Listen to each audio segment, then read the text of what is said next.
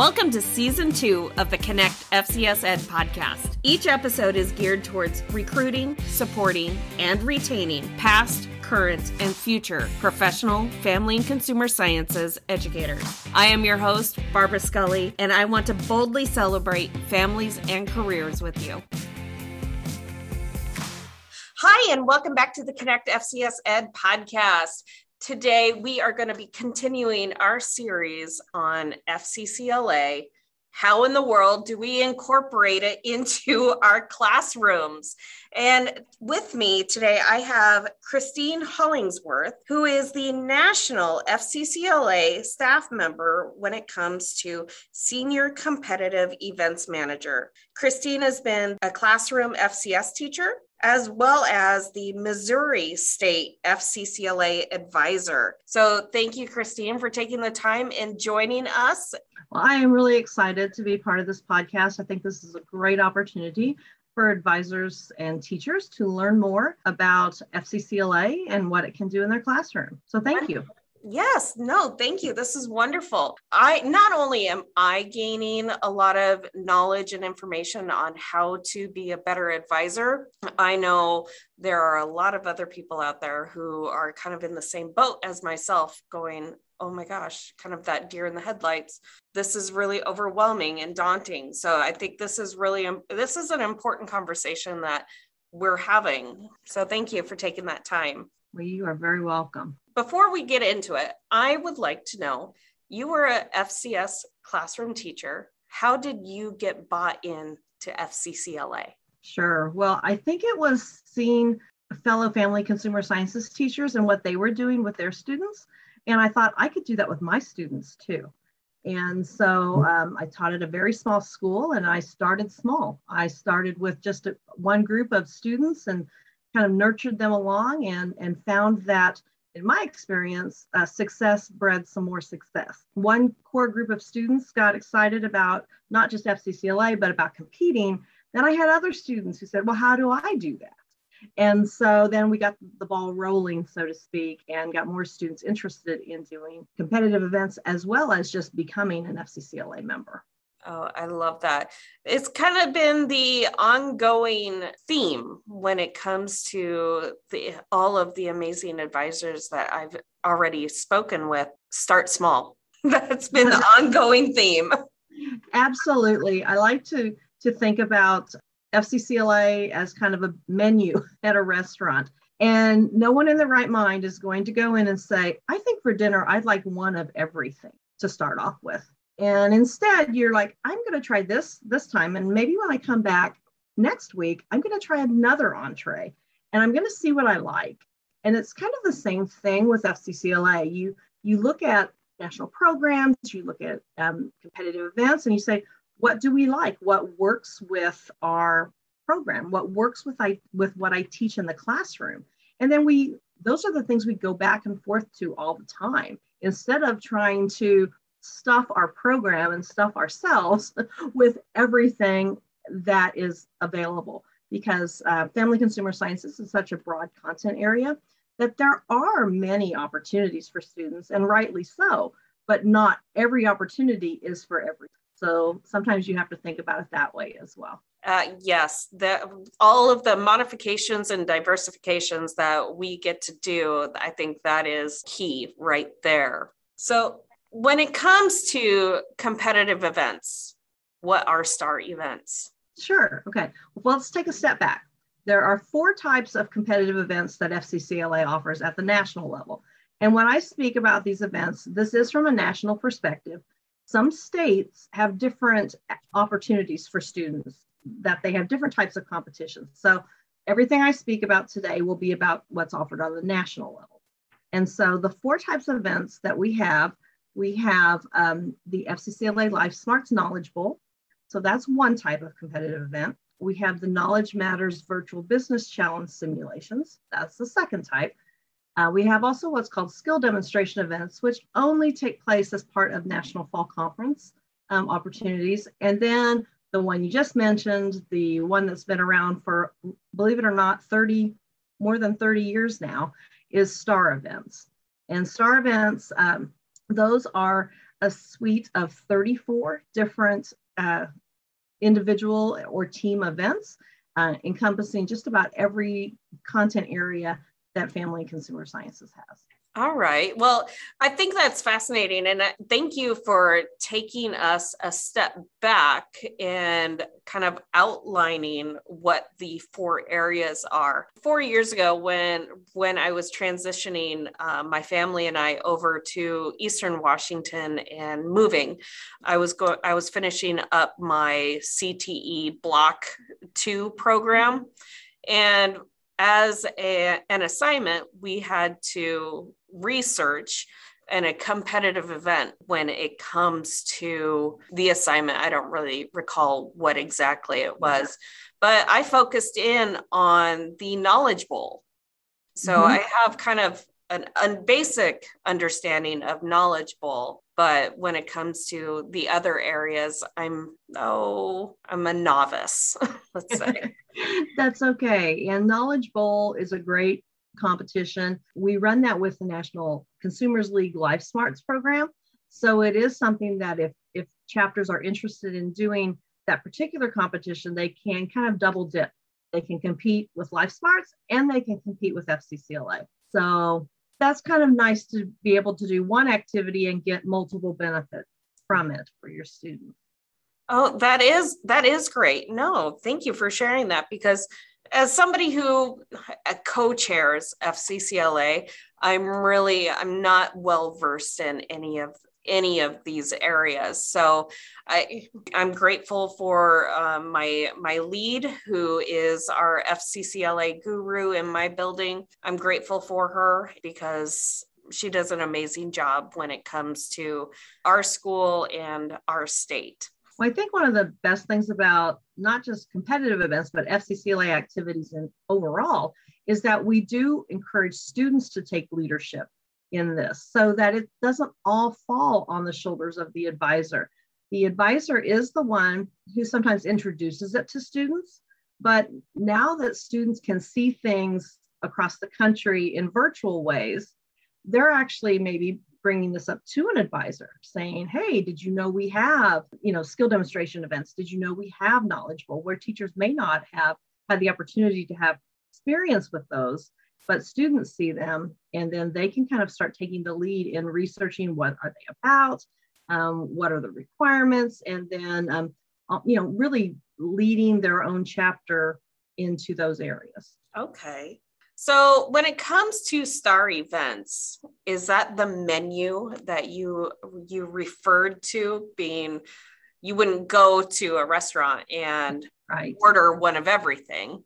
Right and there are 34 different STAR events. So, as a classroom teacher, that's going to be extremely challenging for one individual to, man- to manage not only a potential 34 different events, but there are different levels for each event based on the age group that you that is in your classroom. And so with that, that is really a good time to put those students in charge of, you know, this is your event. I'll help answer questions and help get you started and help kind of help help you come up with ways to keep accountable, to stay on track. But it really is your event. And one thing that FCCLA has done in the last couple years is to establish what we call the student portal, where every student member has a login. They can log in and they can get these materials for themselves. They don't always have to go through their chapter advisor um, kind of say, hey, I need those job interview guidelines. Hey, I need this. And the advisor's maybe busy and says, I'll get it to you later. And, and you know, things come up. So now we've got this opportunity for students to log in, get those materials themselves, start that research process, start that, um, you know, they can look at it. Some of these guidelines maybe have language that they're not used to as far as terminology, and so that's a good time for them to read through those guidelines and say, what does this mean to their chapter advisor? And then the advisor can kind of assist them with that. And then the nice part also is that there's a big uh, group of individuals that serve as really good resources for competitive events. And not only national staff can answer some of these questions, but state advisors are, can answer questions about what does this mean? What does it look like? And there are many chapter advisors who are usually very willing to help each other to at least say, this is what this might look like in your school, or or here's an example of what I have done. Okay. Well, I guess that kind of leads me into the an, a new question being is there a better event to start out with if you're brand new? Sure, sure. It really depends on what you're teaching.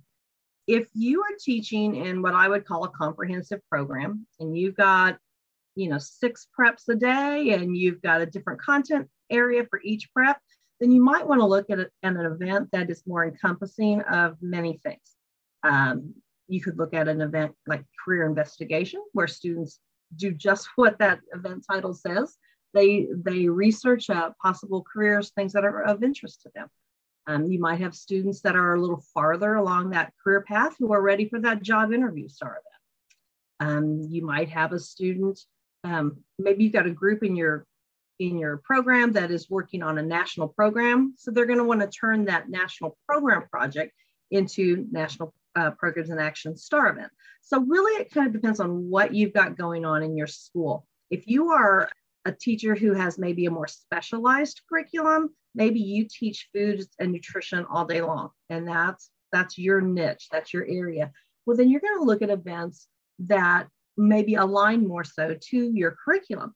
So you're going to look at food innovations. You're going to look at nutrition and wellness. You're going to look at sports nutrition as events. So that's kind of a long-winded way to say it, it. Again, tailor it to what you do in your classroom and what your students are interested. Yes. Well, I I love that because I I teach interior design in my school and honestly every year that I have taught this, every single trimester I have done a different end of the trimester project. Mm-hmm. And I'm just thinking about going back and going into the portal to look at the rubrics for interior design and seeing how I can tailor a project for my interior design students to create as an FCCLA mm-hmm. project without them knowing that they're doing an FCCLA project. Absolutely. Absolutely. When you, all of the observant guidelines and the rubrics, they can be adjusted or modified to meet what you're doing in your classroom. The only key with that is when you make those modifications, remember if you do take a really great project as a competition piece, you may have to change it up a little bit to meet those competition guidelines again. But um, when you mention that you teach interior design, one thing that I think everybody thinks about is, oh, great, then I'll do the interior design star event. That's excellent, but there's only limited opportunities probably for students to actually then go out of your classroom and to compete at the at the district or regional or state level. And then, you know, the, the funnel gets smaller as you go up to the to the higher levels of competition. So one thing I do always encourage teachers to do is to look at other events that maybe they don't have the word interior design in them, but it's something that your students are still going to be interested in. So they might want to do entrepreneurship, where they just where they come up with a business plan for their own interior design company. You know, they might want to do professional presentation, where they're going to really hone those skills on presenting a topic. And maybe you know it can be a topic that you've chosen as part of a classroom assignment. It can be a topic that they're passionate about. You know maybe they're passionate about um, homes for veterans or something like that or uh, housing for the homeless things like that. So they can certainly look at topics and then develop a project on a, on a in a star event that's not necessarily and i'm using my quote fingers here interior design so so that's something I do always recommend people to do, and that does take a little bit of, of research to um, to kind of look at the events and see what they're what they are about, but to look at more than just the title. Well, I'll be sure to look at each of those categories with a little bit more of a broad stroke and just kind of hone in going into my mm-hmm. second trimester with my students. So, thank you for that suggestion. You're welcome. So, what should I, as an advisor, being, even though I'm a co chair, mm-hmm. but if I ever take on the lead advisor role, what should I expect during the actual competition part for events? All right. Well, I would say in the STAR event guidelines, we've tried to do a pretty good job over the last several years about lining out exactly here's what happens and how long it takes. So, in general, a, a general STAR event, students are going to show up at a certain time, they're going to turn in a portfolio, they're going to set up a display, they're going to start their presentation, they're going to do maybe a three minute introduction, they're going to do a five minute oral presentation, they're going to have time for evaluators to not only listen and score, but then ask them questions. All of those things are actually written in the guidelines. So, so you can go through the guidelines and kind of get that broad overview of what's going to happen. Um, but I will have to say, one of the best ways to actually know what's going to happen in a STAR event is to volunteer in a STAR event as an advisor. Um, is to, if you have an opportunity at your, again, regional district, state, or national level to volunteer, then take it because you're not only going to learn more about that one particular event that you're assisting with, but you're going to see projects from all over. And how students took maybe the same topic and approached it very differently. And that is a really interesting thing as a as a classroom teacher to see that as well. So I might think my first thing is to how do you know what you're going to expect? Read the guidelines, they're going to help you with that. And two is take the opportunity to go watch and volunteer, and you're going to learn a lot that way as well. So, side note on that, what if in your school or your district, they don't have FCCLA and you have a brand new teacher. Because I'm mm-hmm. thinking about a friend of mine who she is a brand new FCS teacher. Her district is now requiring her to do FCCLA for as a mm-hmm. CTSO, which I'm I'm all in support, but she is completely lost when it comes to well, how do I how do I reach out to find out where I can volunteer to see these things? Sure. I think at the at the individual state level, so we are in Washington. So contacting that Washington state advisor and asking them for their for assistance to know where those opportunities happen. Sometimes they're again, every state does things a little bit differently. Some have multiple layers of competition. And so there are many opportunities. Other times it's like, no, we're going to compete once, then go to state. And so it kind of just depends. So that's why I always say, ask the state advisor for some guidance in that. And, and usually they can also help uh, pair you up with someone else, maybe in your local area who is more experienced with FCCLA. And so that's, again, I, I just can't emphasize enough the value of the state advisor in this. And then in the last, um, last probably last 10 years, we've started doing um, online STAR events for FCCLA, a little bit different than what we did with pandemic with virtual STAR events. But um, if you really want to see what an, a chapter does, we have a virtual online event called FCCLA chapter website. We always need volunteers to judge that. And so, what a great opportunity um, to be able to get on your computer, go to these websites, use the criteria, and then you really get to see what all these chapters are doing. So that's a great opportunity for especially someone who is who's pretty overwhelmed and doesn't understand how all the pieces fit together quite yet. Uh, yes, and thank you for talking about this online version because this is the first I've heard of that. So that is that I think is amazing information that we have just shared with our with our public. So that's wonderful. Um, thank you, and I'll, I'll be sure to connect with my state advisor along with any other state advisors who for the audience who is who are listening and and trying to figure out how to do things go to your state advisor. Your state advisor is going to be your best friend. They really are. And for me here in washington i'm just so grateful for michelle spencer is our fcs state advisor mm-hmm. along with uh, kathy hahn for fccla who is just a wealth of information. So amazing people. How about how can you help your competitive competitive events participants go for gold? All right. So nothing comes easy in life or in competitive events.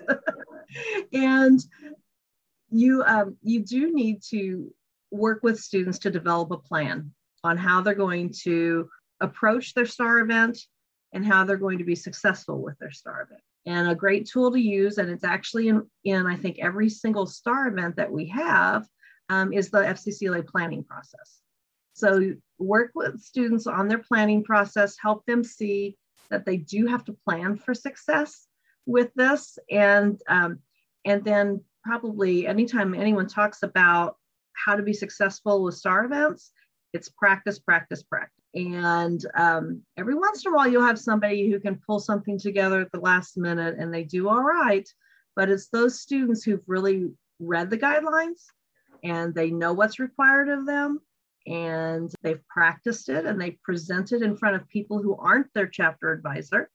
Um, those are the ones who I think tend to do the best when it comes to being compared with other pro- other projects and other presentations. No, well, reading those rubrics and the guidelines, as you said, that's key. But then if we come into motivation, oh my gosh, that is probably right now here in my school. We're coming up at the end of the trimester. And for I want to say for the this last week, all of a sudden, all of my students have just kicked their booties into high gear and they're getting all of their stuff turned in mm-hmm. because I I don't have a late work penalty because for me personally I just want to see them meet and reach and uh, exceed standards. We'll we'll discuss at a later date uh, the time management portion, but I'm just trying to train my students how to be students again at this point.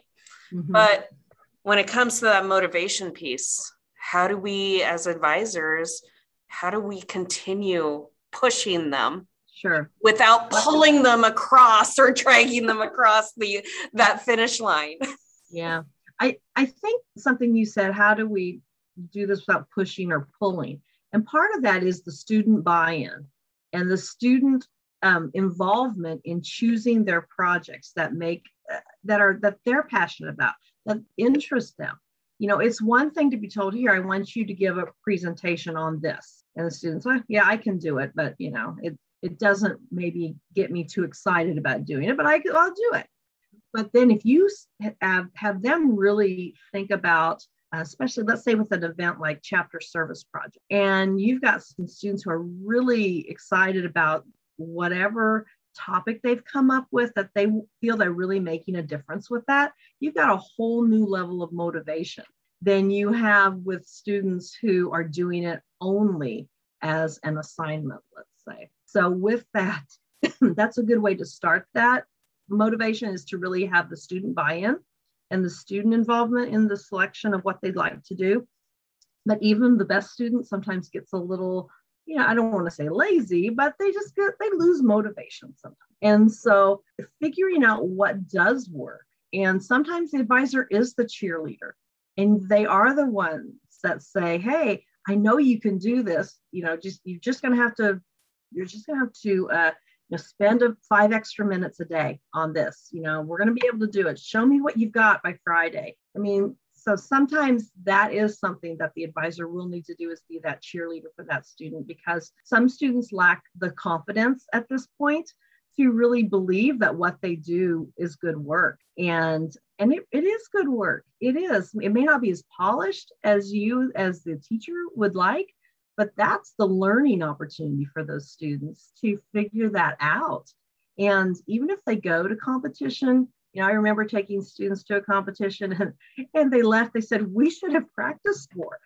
Oh, they were a little more motivated next time. And um, something else I think that motivates students is opportunities to travel, opportunities to get out of their school, to go to a district conference, to go to a state conference, um, and then go to national conference. That's a big motivator for a lot of students. That is, well, I I'm motivated by travel. So if, if anybody says like, oh, you could travel, I'm like, okay, sign me up. so which then leads me into like my last question, which is how are how is scoring and awards done at that national level? Because it looks completely different than at the state or our regional levels. Sure. because I have experience at the chapter level, the state level, the national level, I can tell you that it it is a little different, but there is something that is the same all the way through, and those are the guidelines and the rubric. So the rubrics don't change. What's expected of the students doesn't change from the regional competition to the state competition to the national competition.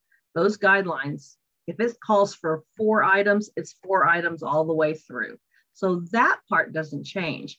The way the events maybe how they look as far as if you've got five people in a room competing at the same time, or you're by yourself in a room competing at the same time, or if you're in a ballroom at national conference where there's 40 people competing at the same time in a large ballroom, that's what looks different, not necessarily what the actual event criteria is or how the scoring is done.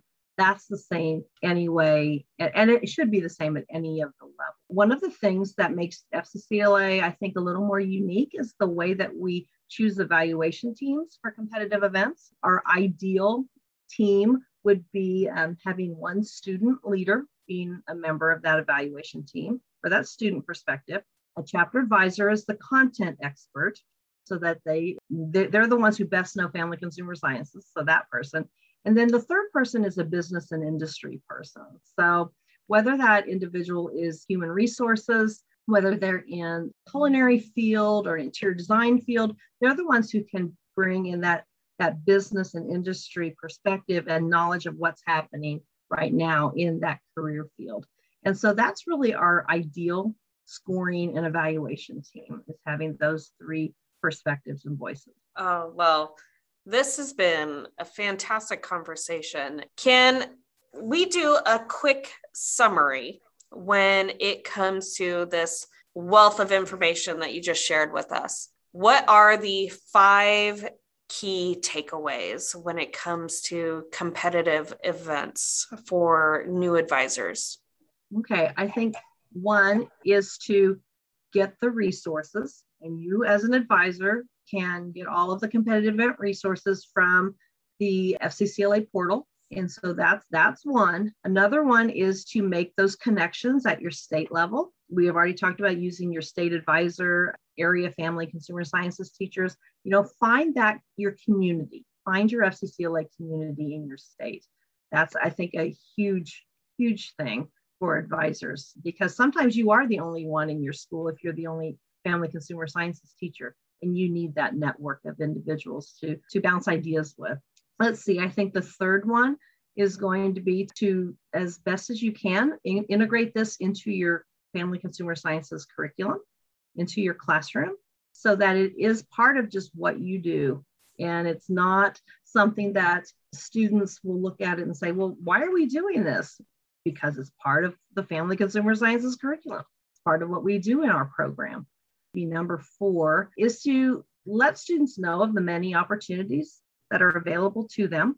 So, uh, not only with the different events, but we didn't talk about that. We have some very significant scholarships available to students. And so, the best really way to look at what's all available is to go to the FCCLA national website there is a whole section about competitive event scholarships. And then also some states have additional scholarships for students. So that, that I think that brings us to number four. So maybe the, the number five takeaway is that your students can do this and you as a chapter advisor, you can do this. It is a start small, build success, and sometimes just jump in and just do it.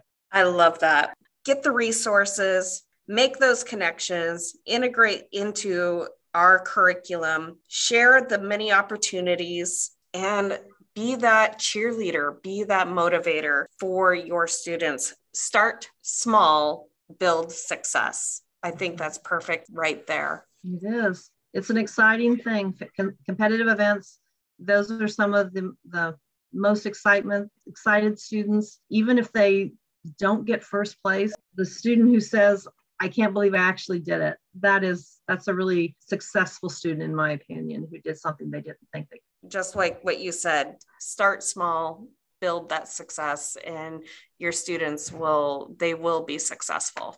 Well, thank you so much for taking the time and joining us for this important conversation as we continue this series on FCCLA and incorporating it into your school, your classrooms, and taking your students to the next level. So, thank you again, and we're better together. So, let's continue leading our students' success with FCS. Barbara Scully from the Connect FCS Ed podcast presents a fresh take on recruitment and support for today's modern home economics educators in the Family and Consumer Sciences FCS classroom, sharing insightful stories, strategies, and resources in a fun and sustainable and practical way. Each episode focuses on a different aspect of modern home economics. From community engagement, leadership, classroom management, to lessons and more. Each episode brings a different perspective, offering expert professional development, interviews from a collaborative worldwide FCS community, with the hope that it will inspire and empower you to make informed decisions. Together, we are better at leading the way to student success with FCS.